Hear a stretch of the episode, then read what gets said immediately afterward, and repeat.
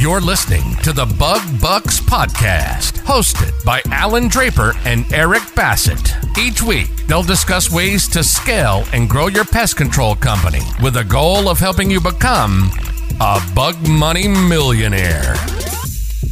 This should be toward the top of your list. We've got liability figured out, we've got insurance, we've got a separation of liability, we've got our licensing in there let's figure out how to bring in some customers. I mean, I guess that's kind of funny that that wasn't like number one. I think it's just so assumed that if you're going to run a mm-hmm. pest control company, your dream is to acquire customers, you know? And there was a post that I saw, I don't think it was in our group, I think it was in a different pest control group where somebody mentioned, hey, you know, like I just started my company a little bit ago and, you know, things are a little bit lean as far as customers coming in, you know, what can I do? Hey everyone, welcome to the Bug Bucks podcast. I'm Allan Draper. As always, I've got Eric Bassett here with me. What's going on in your world, Eric? Hey, Allan. Not too much. It's a little bit of rain, a little bit more sun. So it's good, man. I mean, it's a perfect combination for bugs. So I'm happy about that. Yeah, here in Arizona last week, I was actually out of state. I was at the Masters last week, but I heard factually from this guy that I was in line just chatting with as I was buying swag in the pro shop at the Masters, he told me it was like freezing like last Monday, Tuesday, Wednesday. And not literally freezing, but really cold, windy, rainy. and yesterday it was 100 degrees. So, holy cow. Heck of a swing there. But as I was walking around the neighborhood, there are little ants just everywhere tearing up pavers and you know, digging stuff up. So it's a great sign. Uh, little little money makers, dude. Exactly. That's awesome. Exactly. Well, cool, man. It's been a while since we've recorded. We have been playing some episodes that we recorded in the past, but we haven't actually recorded for several weeks now. So it's good to be back. We are probably going to launch this episode really soon. So this is the second week in April. Summer's right around the corner sun's coming out so there's a lot to be done a lot of growth for pest control companies. Before we jump in we have a really cool topic today eric. I think the listener is going to get a lot out of it. Before we get there make sure that you join our bug bucks group b-u-g-b-u-x on facebook. Lots of great resources there.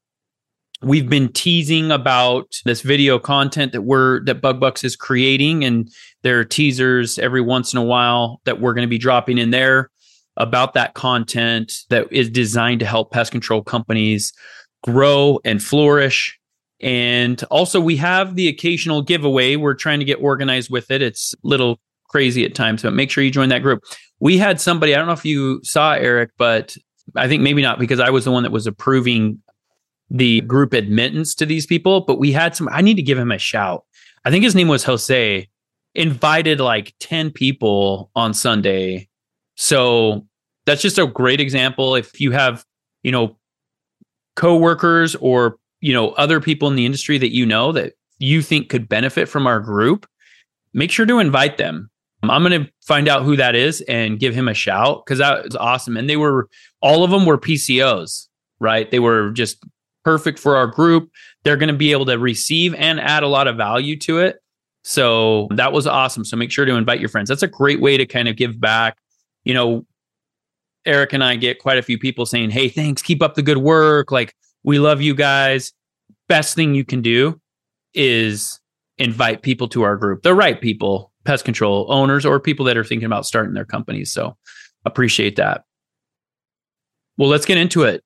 I was just chatting with Eric about how a lot of questions that we get from PCOs it, it elicits this response of it, well it depends. You know like hey how much should i spend on marketing? Well it depends. How much you know how many employees should i have? How long should be my average wait time in that call center? You know what types of services should we provide? Top to bottom there's a lot of things that it really depends especially on the trajectory of your company what your goals are what you know you're willing to sacrifice things like that. And so i thought that we should do an episode about the things that it doesn't depend on right it you know you on your growth and all these other things what are some things that are must do's in the pest control industry if you are a PCO that you really need to do these things. It doesn't depend on anything else. And so we're going to kind of create a list and we don't really have anything. We haven't prepared anything. This is going to be more off the top of our heads and kind of elicit this discussion. And I think we'll get into some some non must do's and just you know chat about the things that would affect those decisions. But uh, why don't you kick us off, Eric? What are some things that if you're a pest control company, you 100% need to do what? Okay, so it's hard for me not to work in like chronological order here. I mean, I've got a list of things, and just off the top of my head, I'm thinking about all the high liability stuff. You know, like the must do's to me mm-hmm. are ones that if you don't do them, you could be putting your company in jeopardy in case something bad happens, right? So, right off the top of my head, you got to have the right kind of insurance. You got to have the right kind of insurance and you got to have the right people on it, your employees, the guys that are driving your rigs, you know, the right types of policies. And here's the thing I know that some people, maybe not some people, few people, I hope, might be interested in fudging the numbers a little bit or maybe not telling the whole story to your your insurance agent to maybe save a buck or 2 mm-hmm. dude don't do it like if it doesn't matter mm-hmm. how you run things as long as you are 100% honest with your insurance agent with how you run them because if something happens and you come to your agent and you say hey this is what was going on and they say well that's not what you disclosed to us about how you're running your business and you say, "Oh, sorry about that," they're going to say, "Well, we're sorry because we're not going to cover that." Right? And that kind of a scenario, mm-hmm. I mean, money's one thing, right? And you can, you know, declare bankruptcy and everything else, but your whole brand would be finished at that point. So, not to, you know, start off on a total downer, but dude, a must for me have the right insurance policies in place, find a good agent, find somebody who can lead you in the right direction mm-hmm. and get all that stuff ironed out. Yep, that's a great point. You know, with commercial insurance, a lot of it, so with you know, with your GL policy, a lot of that's going to depend your rate's going to depend on projected revenue, right? And then your employee coverage workers' comp coverage is going to depend a lot on payroll. And so a lot of the, those things are estimates, but make sure that you're getting kind of close to it. You have a crystal ball and they'll do an after year audit, but make sure that you have those coverages. I would even rec- recommend an umbrella policy to kind of fill mm-hmm. in the gaps. We're in an industry, and I'll say this and then we'll move on, but we're in an industry that is it's fairly risky. And I've talked about this before about how the most dangerous thing that we'll do in our lives is operate a vehicle. Well, we do that for a living. And not only that, but sometimes they're younger technicians. And so we have to make sure that we have really great coverage in place. That is, in my opinion, a must do. Let me throw one back at you. I talk about financial statements a lot. I think every single pest control company needs some sort of mm. bookkeeping system and they need to be making sure that the books are accurate on a month by month basis. Yeah, a hundred percent. I mean, and especially what you said, like, you know, I imagine that there's some people out here that have their books and they have a kind of an idea of what they're going to spend, and they're thinking, "Man, I'm so busy right now. I'll do my books later, you know, or I'll do my books come tax time, or I'll figure things out then, or whatever's going on." There's no way. Like, uh, that sounds like a horrible scenario, you know. So do your books, have that information available to you, and then like you said, make sure they're accurate monthly. Especially another thing that's really easy if you run payroll every 2 weeks, which I think a lot of people do. Mm-hmm. Then check it biweekly or every other week, you know. Make sure that everything's up to date, make sure that you are checking expenses and keeping an eye on things. I mean, I imagine that people want to know kind of where their money's going and how it's being allocated. So mm-hmm that's a great must. 100%. I think a lot of people work from their bank statements hmm. and they look at their bank balance. That's just, you can't really operate your company that way. Get, you know, the entry level QuickBooks. Don't try to do it on a spreadsheet. Get some type of software system. It's 30 bucks a month or 40 bucks a month. Get those, your chart of accounts set up and stay on top of that so you can make business decisions. Uh, what else you got on your list, Eric? All right. So another thing, licensing. you know, here's another one that kind of comes in with insurance here. You know, I know that in some states it's kind of tricky to get an operator's license, and there's lots of different things you have to do for pesticides and herbicides and weed and all sorts of other stuff. And structural pest control is different. And long story short, it can take a little while Yep. for you to get all that stuff dialed in. Yeah. Don't forget about it. You know, there's a lot of people who will kind of get a basic license just to get operating, and then they'll start doing business. And then they'll get into these realms of pest control that they're not really licensed for. And then, you know, they'll be like, well, I know I got to take that test, but you know, I don't really have time to do it because I'm so busy. Mm. You know, and before you know it, something's going to happen where you get audited by some Department of Agriculture. And he's going to say, Hey, so I saw that you did this application and you use these types of products, but I don't show you that you have this license. Like, am I wrong or are you breaking the law? right. I mean, you know, being on the wrong side of the Department of Agriculture as a pest control company, hmm dude, that is not a good thing. I hear you. We, in one state in particular, we used, I can't remember what the word was. I think organic on our website. They didn't like Mhm. it. And we have operate in multiple states, but this one particular state didn't like it. And you're absolutely right. That's a relationship that you really need to take care of. As annoying as some of those, you know, agents or reps can be, just make sure that there's no question about that. You err on the side mm-hmm. of, you know, them telling you to jump and you just ask how high. And it's taken a, a few slaps on the wrist for me to get mentally to that space. So I'll throw one at you. I was listening to the Paul Giannamore interview that just came out with the CEO of Rentokil. And I think that a must do slash have for all PCOs is a safety policy slash culture. I think safety has to be in the conversation. I think the it depends part is how you incorporate it oh, yeah. and the specifics. But I think on some level, every pest control company needs to regularly do safety training, focus and talk about safety, especially when incidents happen, creating, you know, this company wide communication about how it's not going to happen again and on and on. But there has to be some level of communication on a regular basis about safety. Oh, 100%. And you said before, I think one of your guys' core philosophies at Proof is safety. Mm-hmm. You want to be the Mhm. safest pest control company in the world. Yep. And, you know, I mean, if you think about all the different things, and we talked about driving before, like driving is the most dangerous thing that you're going to do in your life. And our technicians do this every day for eight hours, nine hours, 10 hours a day. And so just right there, there's going to be some safety protocols and procedures. And then on top of that, you know, modern day products are designed to be as Mhm. safe as possible for both people and technicians and the environment.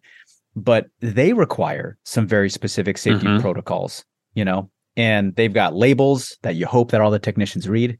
but honestly, it doesn't Yeah. happen often enough. And you're right. So good. Safety has to be a core philosophy of your company. I agree. What else? What else is on that list? All right. So this is an early one. So, you know, we talked about insurance, we talked about licensing. Okay. If you're in like the time where you're thinking about building a pest control company and maybe you have another job that you're doing and you're using your off time to start serving customers, right? As your own personal pest control business, you got to get a separate business entity. Mm, You got to get separate bank Yes. accounts. You have to separate yourself from business assets and personal assets yes. big liabilities there. Any attorney you talk to, any business attorney that you speak with is going to probably tell you that first thing. And honestly, starting, you know, licensing your Mhm. business, it's not that expensive. Opening bank accounts, not that complicated. But if something happens and you tie yourself up in some kind of a liability, Mhm. untying yourself is very complicated. yeah. So that's a must for me. That's a great point. My head wasn't even there, but that's this may be the number one must do. This one in insurance, licensing is getting there, but how you set up your company in terms of liability. I remember, Eric, just quick story. I was kind of going back and forth with this guy. I think it was a different form. This was years ago about, no, it wasn't Bug Bucks, I think, but it was, I was trying to understand what he was saying about how he deducted vehicle expenses. And I couldn't figure it out because it's not how we do it. And it just sounded all wrong. And then I realized that he was a sole prop. He didn't have mm-hmm. any protection from his personal assets. He didn't have any business liability protection for, for personal um, assets. And then I was like, why are we talking about how to deduct these vehicle expenses? He has a much, much larger problem. So yeah, make sure that those two two high level points, make sure that you have an entity set up so that the liability stops with the business assets. The two watch out for are sole props, DBAs. I guess there's a third one, and that's partnerships. Those can pass to individual liability. And what we're talking about here, just briefly, is um, mm-hmm. let's say there's a catastrophic event or something happens with a vehicle and it surpasses limits on insurance. There's a deficit there, they can go after, and then it also surpasses business assets. So there are no business assets. The business is now insolvent because of whatever happened. Now they can go after your personal assets as well. They could go after your personal home or whatever. And obviously, the specifics are going to depend on your state and your situation, but that's what you need to watch out for. Get an LLC or higher, as I like to say.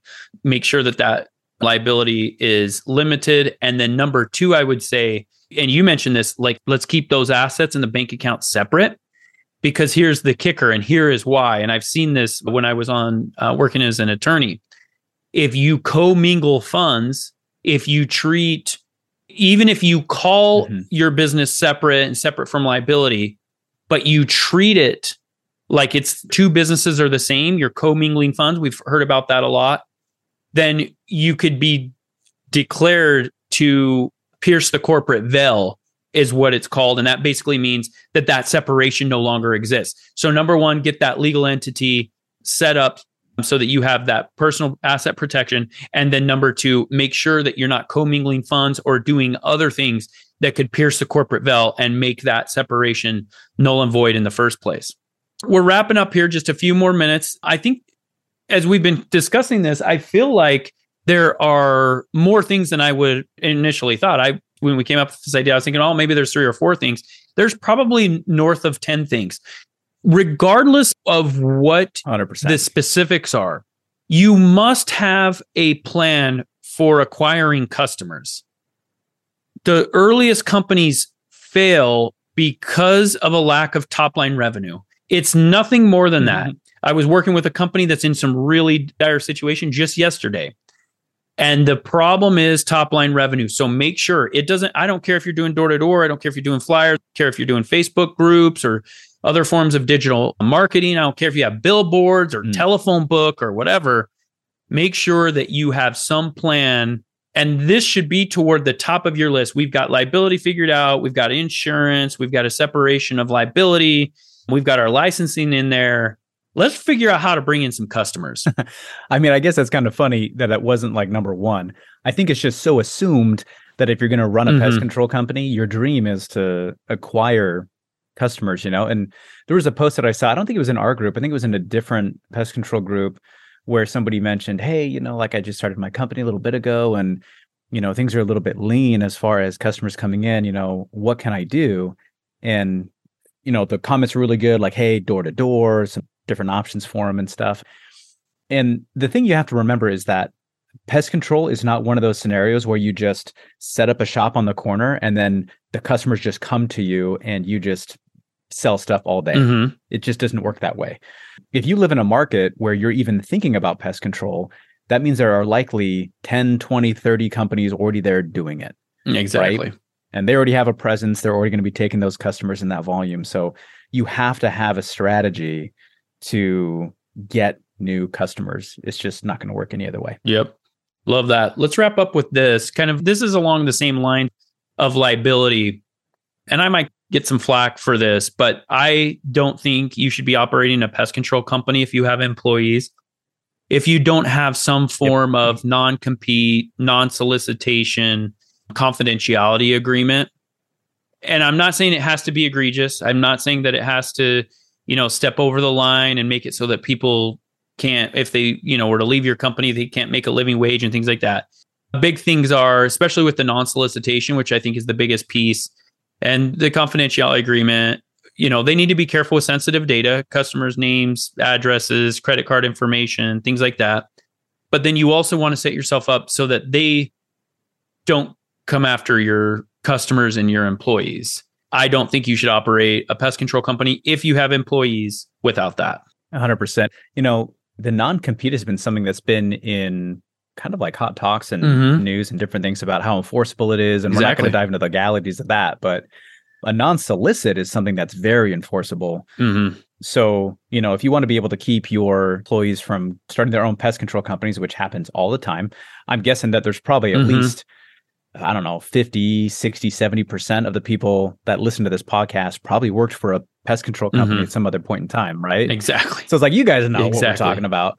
So you want to be able to protect yourself from anybody leaving, starting their own company, and then coming right after your customers that they have relationships with. So non solicits, got to have them. That's a great one. Before we jump off, I just wanted to mention this. You kind of touched on this when it came to business entities, but once you own a business mm-hmm. and you're planning on growing this, get some guy to do your taxes. Get an accountant, get a tax planner, get somebody who understands tax strategy and can help you manage your mm. assets in that way. Mm-hmm. Because now that you're a business owner, taxes mm-hmm. are different. It is a completely different ballgame with mm-hmm. taxes than when you were working for someone else as a W 2 employee. Everything's different now. So have someone else do it. That's a really good point. I think there's some people that like with their, you know, keeping books and keeping your books. I think you can do that on your own for a little while. I know we did. I was actually doing it in the early days of proof, but this one I think is also a non negotiable. Get somebody that's professional. It really helps because, and I've screwed stuff up with my taxes, especially early on. It really helps mm-hmm. when you have somebody else that you could say, oh, you know, if you show that you made an effort to hire a professional, it's really tough for yep. people to, you know, IRS, other agencies to say, hey, this was fraudulent or this is inexcusable or whatever. So that's definitely a must do. I don't know that our list today has been exhaustive. I think there's probably a thing yeah. or two, maybe three or four, but I think that we hit the big ones. I think we got those really large rocks in the jar where it's like, you got to do these things. And then if you have these things in place, really the rest is just yeah. you know details. Oh yeah. No i think once you've got this stuff dialed in and here's the thing it's a lot to do. I'm, I'm not going to say that it isn't um, or that it's easy but i will tell you that it's 1000% mm hmm worth it to get this stuff squared away. Yep. And i'm a really fast mover when it comes to companies but these are things that you just have to do now these are worst case scenario situations so we're not talking likelihood, you know, especially with liability insurance and, you know, we mm-hmm. talked about piercing the corporate veil. It's not very likely, but when you take care of these must do's or must haves, you're significantly increasing the chances that your business is going to survive. Because if you don't do these, your business and every single one of them, every single one of the things that we mentioned, if you don't do it, your business is at severe risk of not surviving. So it's not the surefire way to succeed, but it's a surefire way to, you know, have too much risk and stress. So get those yes. things knocked out. Yeah, this has been awesome. We want to remind you real quick join the Facebook group, Bug Bucks, B U G B U X. Join the conversation there, see what value you can add to that group. And, you know, I think what's cool, Eric, is that people have, we have different skill sets. You know, there's some things that my partners do really well that I don't and that group it acts as like this really large partnership. So make sure to check that out. And if you enjoyed this episode, if there's somebody that you're thinking of that could benefit from what we talked about today, do us a huge favor. Share this episode with them, bless their lives, and it will come back to you tenfold. And we'll catch you next time. Thank you so much for listening to the Bug Bucks podcast. If you enjoyed today's episode, please show your support by subscribing and leaving us a five star rating. Thank you, and we'll catch you on next week's episode.